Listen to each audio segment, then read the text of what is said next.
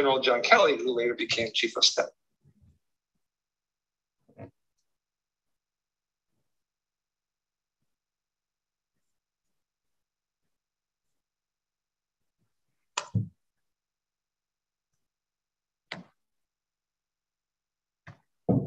Welcome to What the F is Going On in Latin America and the Caribbean, Code Pink's weekly YouTube program of hot news out of Latin America and the Caribbean. We, in partnership with Friends of Latin America, Massachusetts Peace Action, and Task Force on the Americas, we broadcast every Wednesday at 7:30 p.m. Eastern, 4:30 p.m. Pacific on Code Pink YouTube Live. The inspiration for tonight's episode came during the sixth summit of heads of state and government of the Community of Latin America and Caribbean States, also known as CELAC, C-E-L-A-C, which was held in Mexico City on September 18 of this year. One of the results of the summit was a special declaration on the question of Puerto Rico. And the declaration includes 2 points. Those being point one, reaffirm the Latin American and Caribbean character of Puerto Rico and recognizing the efforts made and the resolutions adopted by the Special Committee on Decolonization of the United Nations about the situation on Puerto Rico, the most recent on June 18th, 2021, and reiterated that it is a matter of high interest to CELAC, as was emphasized at the highest level of the fifth summit in Punta Cana, Dominican Republic, held January 25, 2017. And the second point being, undertake to continue working in the framework of international law, particularly of the United Nations General Assembly Resolution 1514, Declaration on the Granting of Independence to Colonial Countries and People of December 14, 1960, to put an end quickly and unconditionally to colonialism in all its forms and manifestations in Latin America and the Caribbean region.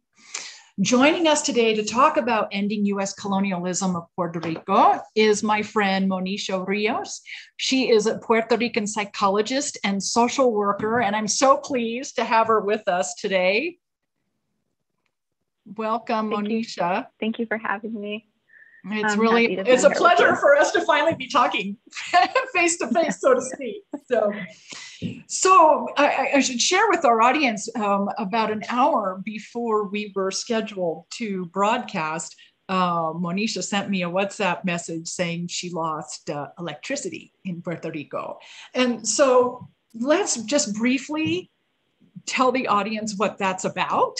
And then let's go more deeply into, because it is an example of this neo-colonial neoliberal form of colonialism, neo-colonialism. That's a tongue twister for me, sorry. So Luma Energy is a Canadian and USian company that was newly formed not that long ago and entered into a very questionable, very expensive contract with the Puerto Rican government through what they like to call a public-private partnership to basically take over our electrical grid in our country, our occupied nation of Puerto Rico. And so like what we have seen in our sister nations throughout Latin America and the Caribbean, when the privateers want to privatize, there's a systematic destabilization of essential services, a sabotage, if you will, to then try and create public support for this ridiculous, expensive policy. And unfortunately, what has happened now is that with this takeover of Luma, we're constantly losing power. Hundreds of thousands of Puerto Ricans are without power, sometimes weeks at a time. I'm lucky that it wasn't for a long period of time. And we're just having a minor thunderstorm right now. But in many places in Puerto Rico, folks have been without often. And there's a lot to share about that when we get into it. Okay, so privatization is not the answer. It's glorified in the United States as the model, and here's one more you know, just in the past hour, one more, you know, prime example of why it doesn't work, which leads me to ask about disaster capitalism. You know, this, because what you're seeing in Puerto Rico and what the rest of the world is witnessing is that since the hurricanes, there's been no relief from the United States, of which you are a part. And it's, you've kind of, your infrastructure, your people have been left with no assistance except, you know, that help, or that, what do I want to say, rebuilding coming from the private sector. I think the hurricanes did the private sector a favor, because even before then we had the crisis, our financial crisis happening. And that's a whole other layer of U.S. interventionism in Puerto Rico, is the Fiscal Control Board, what we call La Junta. And so the closing of universities, the lack of investment in infrastructure, our electrical grid was nationalized before this. Many of our essential services were more on the nationalized side of the spectrum. And naturally, when that got wiped out, it was weak already, in large part because of a lack of investment on the part of the Puerto Rican government in the needs of the people, in making sure that basic needs could be met in times of disaster. And as you said, now we have this new wave of colonialism happening, these new settlers coming in droves to have their way with us, because what defenses do we have? It's a particularly... I'm sorry, go ahead. Sorry. I need to also mention, especially because I'm the Akense, that Puerto Rico is not just the big islands of Puerto Rico that everyone thinks of. There's also Culebra and Vieques, two little islands to the east of the bigger island. And my family comes from the little one called Vieques, which the U.S. happened to bomb for 60 years. And prior to that, the U.S. bombed Culebra for that many decades as well, until we resisted. What that means for us now in terms of disaster relief, we have no hospital. We haven't had a hospital since the hurricanes, and prior to that, the healthcare there was minimal and inadequate anyway. So that's a whole other ball of wax to get into at some point. Well, so, gosh, I have like 10 things I want to ask you simultaneously. So Vieques was a naval proving ground, testing ground, basically. Yeah, and then as far as Puerto Rico being a colony, is so clearly called out in this recent declaration coming out of CELAC, let's talk a little. Can you give our audience just I know this is a huge question to ask you to condense, but a really quick background as to Puerto Rico and how Puerto Rico came to be colonized by the United States, or is a commonwealth, I think is the nice word, that like Guam. Yeah, a commonwealth. Exactly. Yeah. So the U.S., as we know, has always had its eyes on our region, the Latin American and Caribbean region. And when all of the disturbance in the Spanish Empire was taking place, you had the Bolivarian Revolution, you had the Cuban Revolution taking place. You had Puerto Ricans wanting independence from Spain as well. And we actually had 4 days of being independent from Spain before the U.S. invaded in 1898, July 25th to be exact. So essentially, because the U.S. wanted the gateway into Latin America through the Caribbean, which is us here in Puerto Rico, and they also wanted the sugar industry, they wanted what Spain had. They created this illusion, as always, of coming in as saviors. We're going to help liberate you. It's been the same narrative for 200 years. Yeah, I mean, switch it up, you guys. Come on. So long story short, there was a small group of Puerto Ricans who, like all ruling classes, have proven to be their economic interests aligned with the United States. So they made the invitation to come. Please come liberate us and make us a part of you. All of this, of course, occurred without the consent and the will of the people of Puerto Rico. And unlike Cuba, there was never an intention of making Puerto Rico its own country. There was always the intention of holding on to us because we are the what do they call us? The Pearl of the Caribbean or some stupid thing like that. Mm-hmm. Yeah.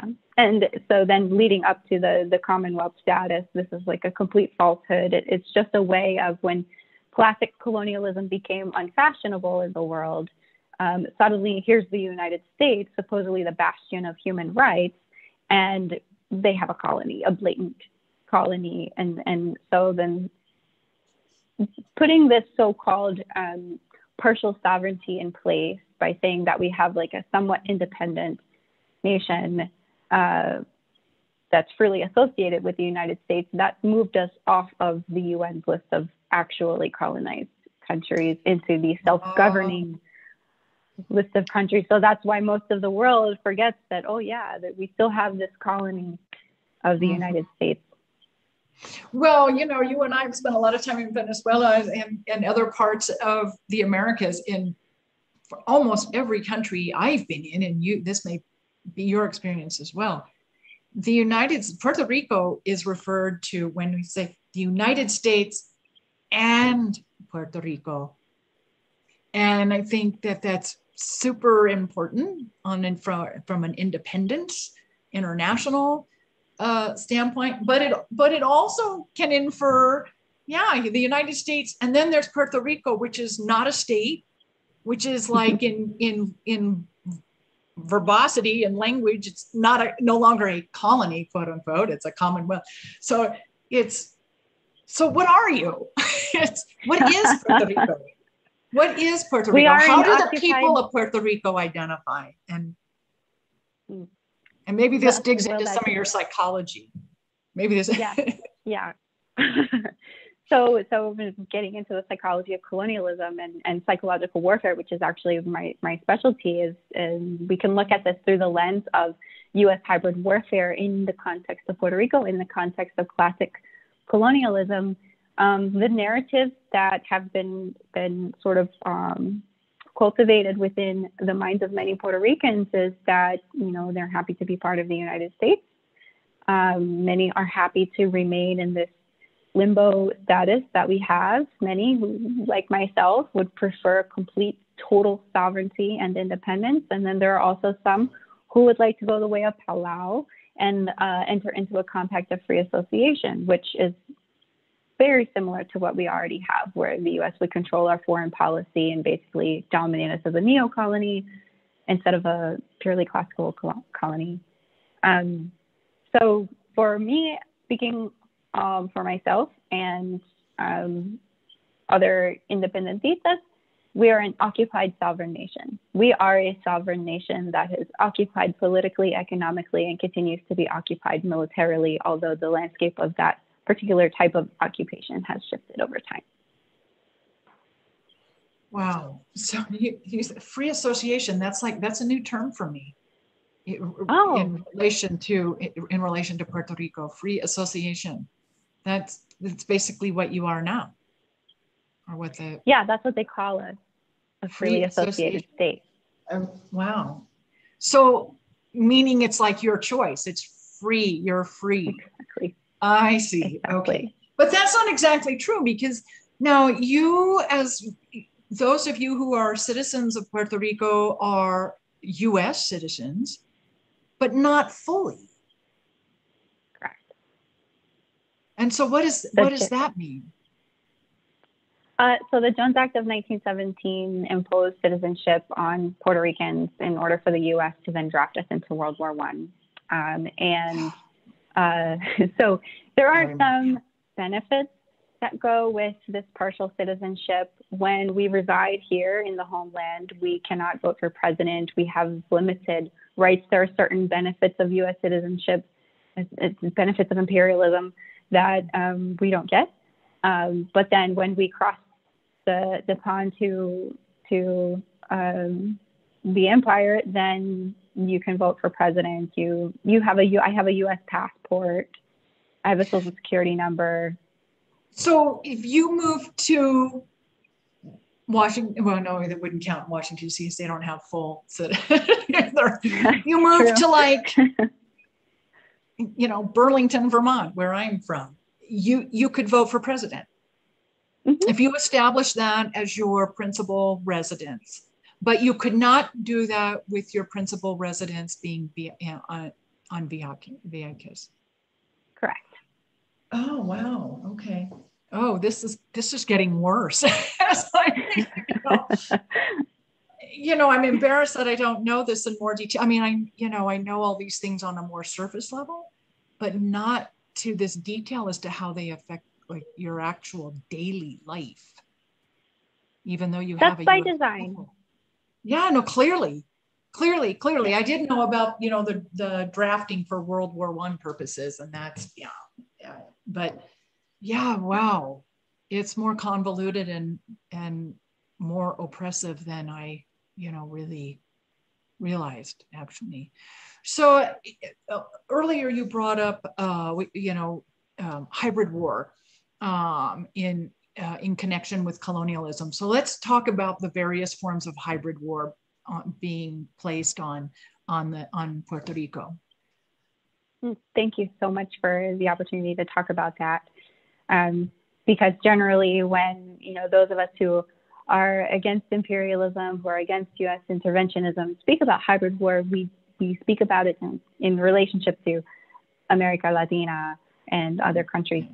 So in relationship to Puerto Rico, it helps to understand hybrid warfare as we know it today in modern times as just the evolution of total war, which has always existed. And total war begins with narrative. Hybrid war begins with narrative. And then all other aspects such as kinetic warfare, lawfare, the diplomatic warfare, economic warfare, all of that then gets imposed on Puerto Rico through this colonial narrative. So it looks different than what's being done to our relatives in Venezuela, Cuba, Iran, etc. With us, our colonial condition leads us to live in sanction-like conditions. So it's an economic sanction of its own type. It's a diplomatic. And what does that look like?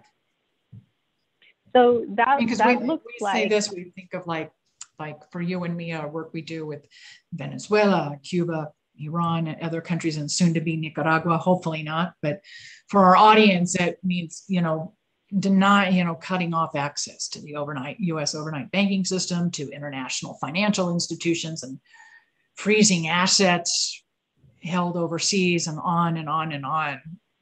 And so is that similar to Puerto Rico as well?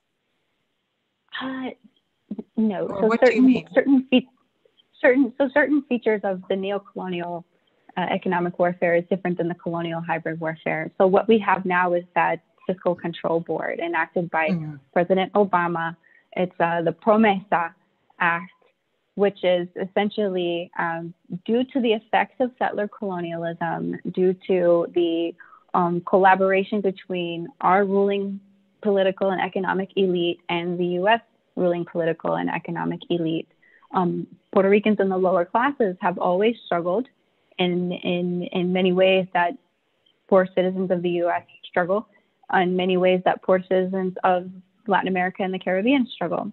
So what it looks like right now under the control of this fiscal control board, which was appointed by the president of the United States, not voted in by the Puerto Ricans. The president you couldn't vote for. Right? The president you cannot vote for has appointed now these overseers over your government. They can veto any law that's created by the Puerto Rican government.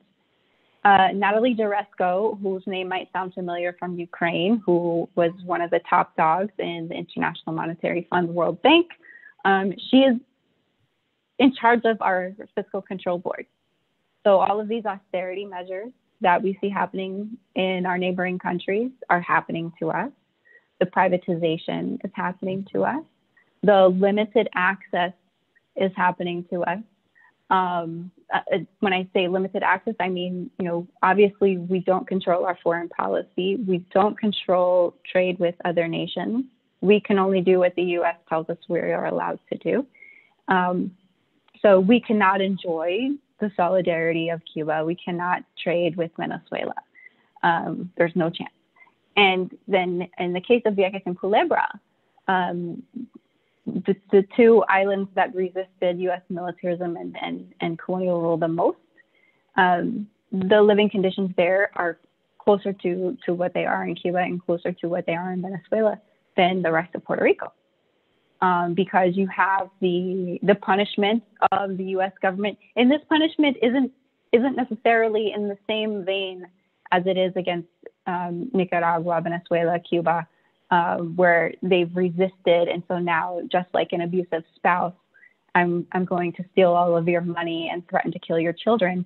This is instead for maintenance. It is to control the colony. It is to suppress any type of resistance. It's to destabilize our independence movement and anything that we might do to live in our full sovereignty, mm-hmm. to have control over our natural resources. Anything that we try to do to enjoy food sovereignty, to cut off our dependency on imported goods from the U.S. It gets killed right away. That's what's been done to Haiti as well. Yeah, mm-hmm. importing, yeah. Wow.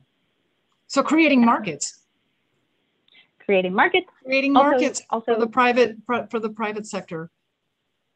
Yeah. Creating markets for the private sector and then using us to protect the imperial project.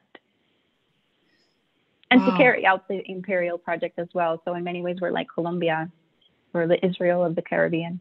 Mm-hmm. Mm-hmm. Yeah, you're that base from which everything. Exactly. Well, I remember, you know, there's a military airstrip in Puerto Rico that I think was being refurbished, you know, as the sanctions regime against Venezuela has been getting, you know, more and more stringent. And now, you know, Venezuela is surrounded, has Colombia to the west, and for a while had a right-wing government in Bolivia to the south, and then this Puerto Rican U.S. airstrip to the north. It was pretty obvious if you looked at the map what the intention. When I was a young person, we called that containment. You know, it was, and maybe it's still that term is still used, but yeah. So other forms of hybrid warfare. Go ahead. Well,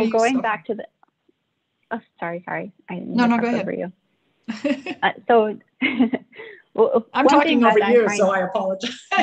Oh gosh, no, it's a great conversation. The CELAC statement that you read in the beginning. So when we talk about the diplomatic warfare that relates to the colonial condition of Puerto Rico, the way that Puerto Rico is discussed in the international community matters. The way that Puerto Rico is discussed inside the United States also matters. And so you can see, as you were saying before, the difference in those two narratives. So what our sister nations in CELAC have done with their statement is affirm our sovereignty, mm-hmm. which is 33 nations. Well, I think 31 participated. Yeah, yeah. Affirm our sovereignty. 33 of the 35 that make up the Americas. Yeah, is CELAC. Yeah, -2 this year, and Brazil and Colombia. So it was 31 nations that signed that declaration out of 35. Minus the 2 vassal states. Yeah, yeah, that's understandable. But it's so necessary. So when we talk about the diplomatic warfare element of colonial hybrid warfare, and how that narrative works. For example, there's a good reason why you don't know the specifics of the Puerto Rican struggle over time, as well as, let's say, we do our sister nations in Latin America and Cuba. And it's because how is Puerto Rico talked about in the United States? especially within the anti-war movement, the anti-imperialist movement? How is it discussed? We don't talk about it enough, which is why you're joining us tonight. Yeah. Which is why we're doing this episode. Is no, we do not talk about it enough. I mean, we really don't. For that. It's, yeah, because you're, it's, and it may be different. You know, I grew up on the West Coast of the United States. So perhaps, you know, our orientation was a lot more to what was happening with the people in, on the islands of Hawaii. Maybe it's more common for people on the Gulf Coast of the United States and the East Coast to look, you know, to Puerto Rico. But it's really almost a nebulous thing. It's like, well, yeah, they're part of us. They're not a state. I you know, at one point when I was younger, there was an election to vote for statehood. It didn't pass. I want to say that was in the 70s. 1967. 67, okay. So I was alive then too, so I was already born by then too. So I do remember, yeah. So I think it's hard, you know, and then a lot of us know the struggle of, you know, Oscar Roberto Lopez. And of course he was labeled a terrorist on mainland United States. So, you know, it's a really, I would say in general, you've been silenced. Yeah. Yeah, I would say in general, it's been, you know, a silencing or kind of swept under the carpet, so to speak. Yeah, mm-hmm. I would say that's probably, unfortunately, that's probably the general perception. And part of it too, so if we, sometime I hope maybe there's a chance for us to really dive into that. Because it fascinates me at the same time that it terrifies me. Yeah.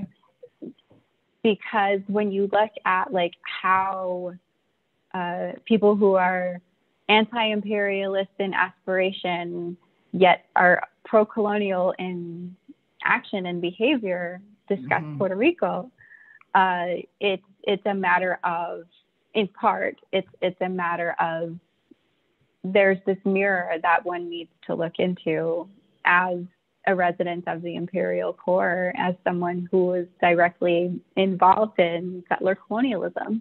I have to ask myself these questions and confront these things in myself all the time too, because Puerto Rico has also has its own colonial history to contend with and make amends for.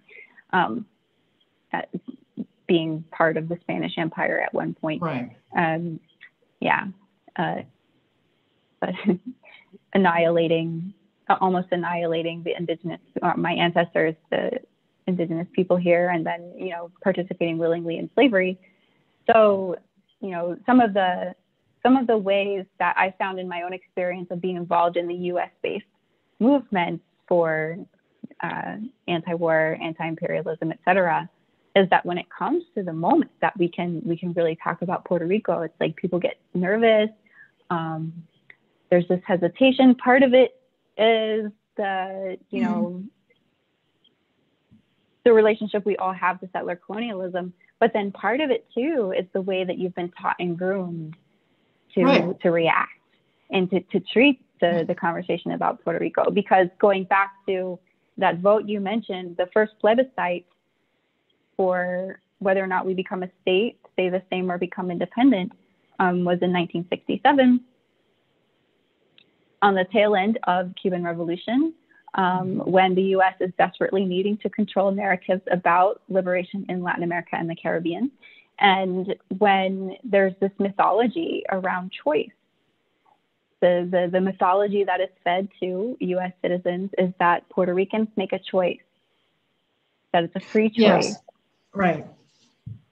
And in the more recent years, that choice was, the ballot was completely manipulated to intentionally confuse people. Well, that I would say that happens on, you know, pretty much every ballot when you vote in the United States. But I remember there was an intentional omission or language manipulation, so people would not vote for independence. Yeah. Am I remembering that correctly? Yeah. Yep, yeah. You are correct. Mm-hmm. So yeah, and yeah. When it comes to our plebiscites, it's helpful, I think, and maybe you can help me encourage our colleagues in these movements to view how our politics take place here, and particularly how the colonial politics take place, is to think about the electoral interference that the U.S. is doing in other countries. We're having the same thing. It's just a different question to U.S. citizens. Yeah, yeah. It's to stop us from not being property of the United States anymore, and it's to create the illusion of choice, and it is to manipulate a narrative. So there have always been boycotts from that first vote in 1967, and there have been, I think, 6, if I'm remembering correctly, since then. The most recent in the past year, 2020. And each time there's direct interference and indirect interference from the United States, who is our master, right? Our slave owner, our dominant abuser. Your colonizer. Our colonizer, holding our children over our heads, holding our health over our heads, holding our economics over our heads, holding it all over our heads with this narrative that, well, you will not survive without us. Mm-hmm. So you have to stay married to us, even though even though it's abusive marriage, even though it's abusive. And our ruling class, which benefits from this arrangement, is carrying the narrative out, and they profit from it. They profit so much. So there are sectors of the independence movement who rightfully boycott because they understand and they see that this is a whole farce. Mm. This whole concept of voting yes or no to independence or statehood or this or that, it's just a farce, right? It's a game that they play with us to keep us sort of focused on that instead of fighting for our liberation. And thinking so you actually have a choice, the mirage of having a choice. Yeah. Because no matter what, so we it was more like a 50-50 vote in this last one. So even if the votes for independence had surpassed even by 1%, then it doesn't matter. It doesn't matter if we voted 100% for independence, because the ones who really have the power to make that decision according to that political and electoral method of achieving our liberty is the United States Congress. Right.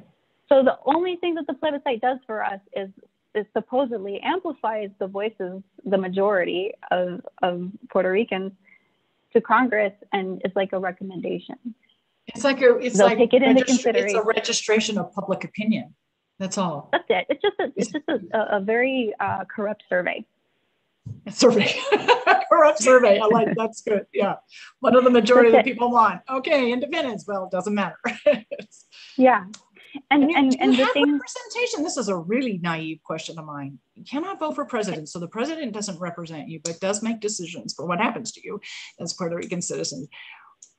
And you do have representation in Congress, sort of like DC has representation, but nothing that's actually capable of voting and influencing. Right. Yeah. We have a puppet in DC. A puppet, yeah, or a name and a face, but no actual power. Yeah, a name and a face that's directly in line with imperialism, and it's just there as another farce. Yeah, a token. You know, when you and I first talked about doing this episode, we had like a laundry list of things that we wanted to talk about. So what do we need to talk about next? Hybrid warfare, and what's the future for Puerto Rico? What are the people that you live with? Assuming the majority want independence, how is that possible? Do you see that as a greater possibility now as the global economy and as politics become more multilateral? Is it a greater possibility? And I really, our audience here is multilateral almost every episode, but it is the way the majority of the world outside of the United States, it is the paradigm that the majority of nations function in. It's the United States that's still functioning in a unilateral paradigm. Right, that they create.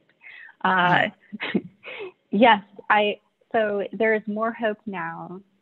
There's more tangible hope and tangible reason to be hopeful now than there ever has been before. A lot of it has to do with those austerity measures, with the way that especially our youth are living in our current material conditions and are fed up. They're angry. And to their credit, I really admire them because their perception is correct for the most part. So you see, for example, in the last elections that took place, there were more votes than ever before for the Puerto Rican Independence Party. So there are some destabilizing forces. So you know how the U.S. will create political parties to disrupt and destabilize what could be democratic processes in other countries. The same happens here. So, with the whole feminist imperialist bent that the U.S. take advantage of those. Yeah. Yeah. And then fund the parties. Yeah. And we see that all over the Americas. And fund the parties within the United States NGOs. As well. Yeah. So we have that too. So right now there's a party that is kind of like a destabilizing force to shake things up. Again, it's multi-tendency. There are really good people involved in it who are caught up, and then there are people that know exactly what they're doing. So many of the people that would have put their trust and faith in the Puerto Rican Independence Party, for example, voting for a PIP candidate for governor, did not. They voted for the identity politic queen. See, isn't that's one of the things, and that's really disconcerting, and something that we all need to be aware of is the identity politics, because just because someone looks a certain way, dresses a certain way, identifies a certain way, doesn't mean that they're not neoliberal. It's like, right, we've changed the face of neoliberalism, but we haven't changed the project. Change it, much less destroy it. We've changed the face of it. And that actually, to me, makes it more scary and more threatening, because now it can appear to be more palpable to more people. And I just wish we could just, become for lack of a better term, a melting pot politically. We like to say in the United States that we are a melting pot of people from all over the world. And somehow we've chosen to put ourselves back into these individual silos. And it's obscuring our vision on a lot of things. Yeah. I learn a lot from the Red Nation, and I really pay attention to what Indigenous elders and Indigenous youth are teaching us, especially now. They're the people that we really need to be listening to and following the lead of. They're the vanguard of humanity, as far as I'm concerned. Yeah. They're going to save the planet and the humans if we let them. If we get out of the way. And when I say Indigenous, I also mean Indigenous African. And so something that has occurred to me recently, and it's really one of the reasons why I focus so much on narrative and on psychological warfare, because that is the basis of all the other things. The narratives that we're taught about one another, they come from colonialism, they come from imperialism, they come from the capitalist project, and they're there specifically, as you know, to divide us. And something that was said recently is that we would still be coming together, trading together, living together from our different nations, societies, and cultures, even if colonialism did not exist, because that is the natural way of humanity, to migrate, to fall in love, to create new societies together, to share art, to share culture, to build together. And so that's where we can really focus our energies, is that, yes, we've all been socialized in the U.S., especially toward colonialism, toward a mentality and a worldview that maybe we don't want. It isn't natural for us, but it's what we've been raised in. So there's that whole unlearning work. But in terms of how we build relationship with one another, as now it's an imperative for us to come together and learn how to work together and be relatives to save the planet from ourselves, or from capitalism, Well, it's a divide and conquer thing. I mean, it's very Machiavellian, very simple. I mean, all the way back to, the art of war, that divide and conquer and keep people, separate versus, the same as one, one species, which we are.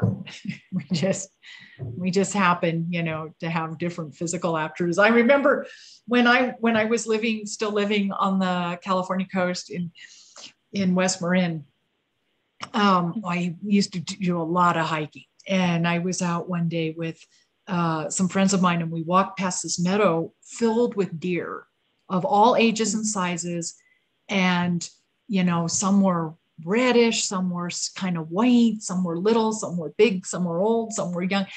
And one of the people I was walking with said, "I have to take this picture of this meadow." And I said, "Well, what's it going to be called?" Colorblind.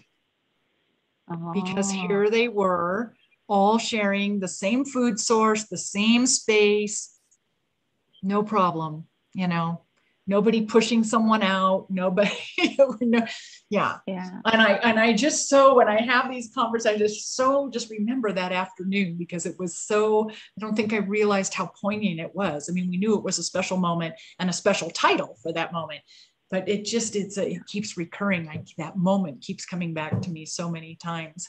And it's been like 10 years since I've had that walk, but colorblind. So, here are these animals, as are we, sharing the space, sharing the food, sharing each other's friendship. And it was a really special thing. I want to ask you before I let you go, gosh, I feel like we could just talk all evening, quite frankly. And so you're going to have to come back. Thank you.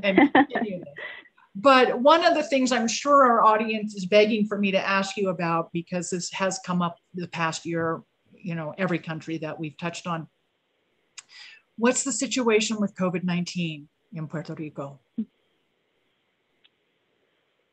It's hard to tell, to be honest. Sometimes we don't have data. Is that intentional? I think it is. Or just lack of infrastructure or all of the above. Maybe. I think it's an intentional lack of infrastructure and a lack of support for the people who are ethical in doing their jobs. Because we could not close our borders, essentially, and we had to continue receiving tourism from the United States and whoever the United States decided to allow, we've had many escalations of cases. More recently, we had a really bad one. Although, again, the data is questionable. But see, isn't this, this is just amazing to me, because we don't hear this in the mainland United States. What we do hear is how bad it is in Cuba and how they're not responding, how bad it is in all these other places, particularly countries not aligned with the United States, who I would argue many of them have done a far better job addressing the pandemic. It's a sin, actually, that we're, our own citizens. The vacuum, not. The vaccination rates have been good. Okay. So you've had access. So we, yeah. Yeah. So that's encouraging. Yeah.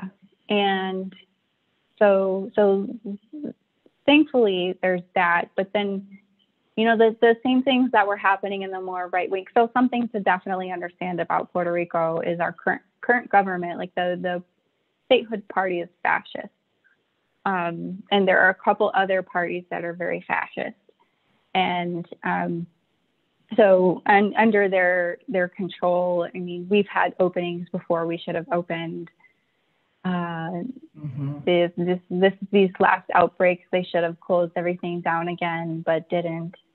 Instead, there became this really kind of hateful, dehumanizing campaign against people who haven't been vaccinated.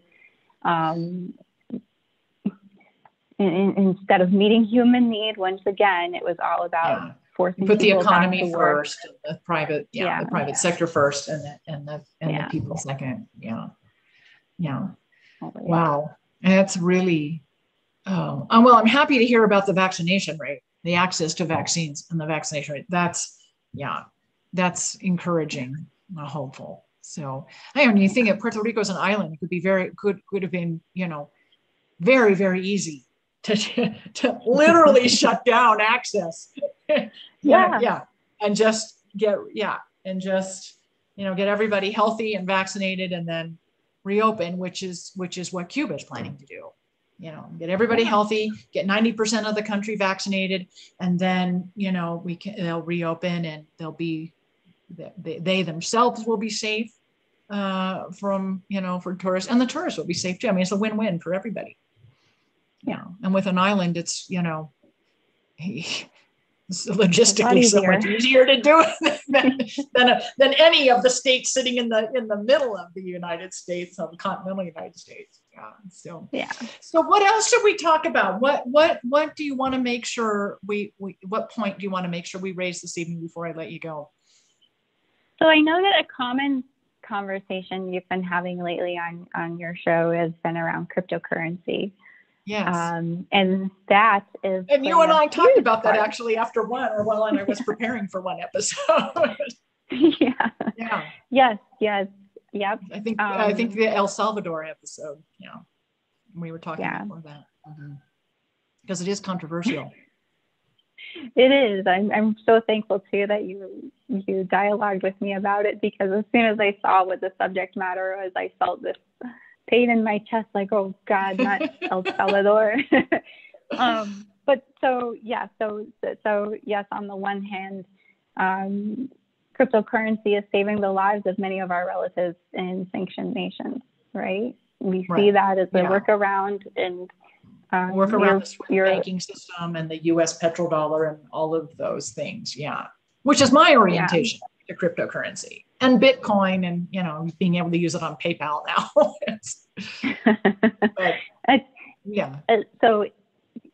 So obviously, like, all money is just a tool, right? No matter what form it takes, digital or paper, it doesn't have any meaning until you give it meaning, and it has no action until you give it action, right? So the meaning and the action of cryptocurrency in Puerto Rico is colonialism. It's not a salvation for us. It is yet another imposition, and it is another form of disaster capitalism that we have been imposed upon with. Brock Pierce, who is a child star who was in the Mighty Ducks, came here after the hurricanes, trying to save Puerto Rico with Bitcoin. And all he's done is act like a colonizer. He's buying up buildings left and right, historic buildings. He walks himself around like he's the president of Puerto Rico. And then after him came this influx of crypto colonizers. And the way that your guest from El Salvador explained that was very good. That essentially, this is just the new money. This is just the new wave of colonizers coming here, mostly from the United States. Mm-hmm. Mostly coming here because Puerto Rico is a tax haven, because it is an island, Mm-hmm. Because there are so many incentives. So there's the Act 2022, and then there's another one, 61, I believe. I hope someone will correct me on that if I'm wrong. I'm sure they will. That there's all these real estate incentives. There's all these business incentives to encourage more and more settlers to come here. Because always in Bitcoin. But what was the why did this why is it being done via Bitcoin and not US dollars? What's the I think it's thinking behind that? I think it's just because it happened to be the crypto, the Bitcoin bros as we call them, yeah. that came. Yeah. And they're the ones with the money right now. So there's a new... But it's the same system. It's just a different coinage, basically. It's the same. It's the same exactly system. Right. It's still disaster capitalism. And yeah, they're just yeah. using a different currency versus the US yeah. dollar. Yeah. I would also argue it's a generational thing too. Yeah. In part. It once was gold and silver. Then it became paper money. Now it's digital money. Yeah. But it's the same people, the same type of person doing the same type of thing. Right. And then when, you know, we talk about the electrical grid, how long, or so let's just hypothetically suppose that cryptocurrency could help Puerto Rican around the colonial sanctions that we're living under, if it could help us reduce our dependency on the United States in some way. There's no way that the majority of Puerto Ricans who live under the poverty line as established by the United States, who many live in the mountains,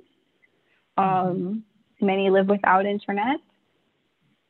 There's no way. Also, there's no way to use an electronic wallet if you don't have internet, which right. was the argument made against the introduction of cryptocurrency in El Salvador too, was the access. Yeah. And that guest, I should just remind our audience, that guest was Yesenia Portillo from Cispis in Washington, D.C. Yeah, she was she did great. Very knowledgeable about it. Yeah. Yeah. Yeah. And so it's similar for us here. And it's really done just again as another neoliberal colonial project. It's not to liberate. It's the same model. We're not talking about, you know, dismantling neoliberalism. Right. Yeah. It's right. just a new, it's the same model, new tool. Yeah. Yeah. Not even a new tool. It's still money. It's just it's exactly new coinage. It's still money. It's new coinage. Form. Yeah. So and the other question is what is the environmental impact actually? And have we had enough time to assess that? And is there an ethical way of using it? And this is something that I would love to hear from our Indigenous relatives on what they think is, what is their perspective on this? Because knowing that the U.S. And those who love to control the monetary system of the world will definitely put out a particular narrative to draw people away from anything that counters that. That mm-hmm. challenges their domination, right? Cryptocurrency now. So it's hard for the average person like myself to know when we look at this article that's maybe from a reputable source, a trusted source about the ecological impact of cryptocurrency, crypto mining. And those of us who have climate change in the forefront of our minds, how do we move forward with this new technology responsibly, ethically, and in a way that's not actually putting us backwards in the fight to save the planet, but will propel us forward. So it's another big question that comes up in Puerto Rico a lot. Yeah. Well, it's a big, boy, we'll have to have a conversation just on that as we watch it evolve, unfortunately, in Puerto Rico and yeah. see what it's doing. Yeah. So Monisha, I want to thank you so much for joining us this evening. And I'm so happy the audience should know that the light stayed on for you. We yes. weren't sure.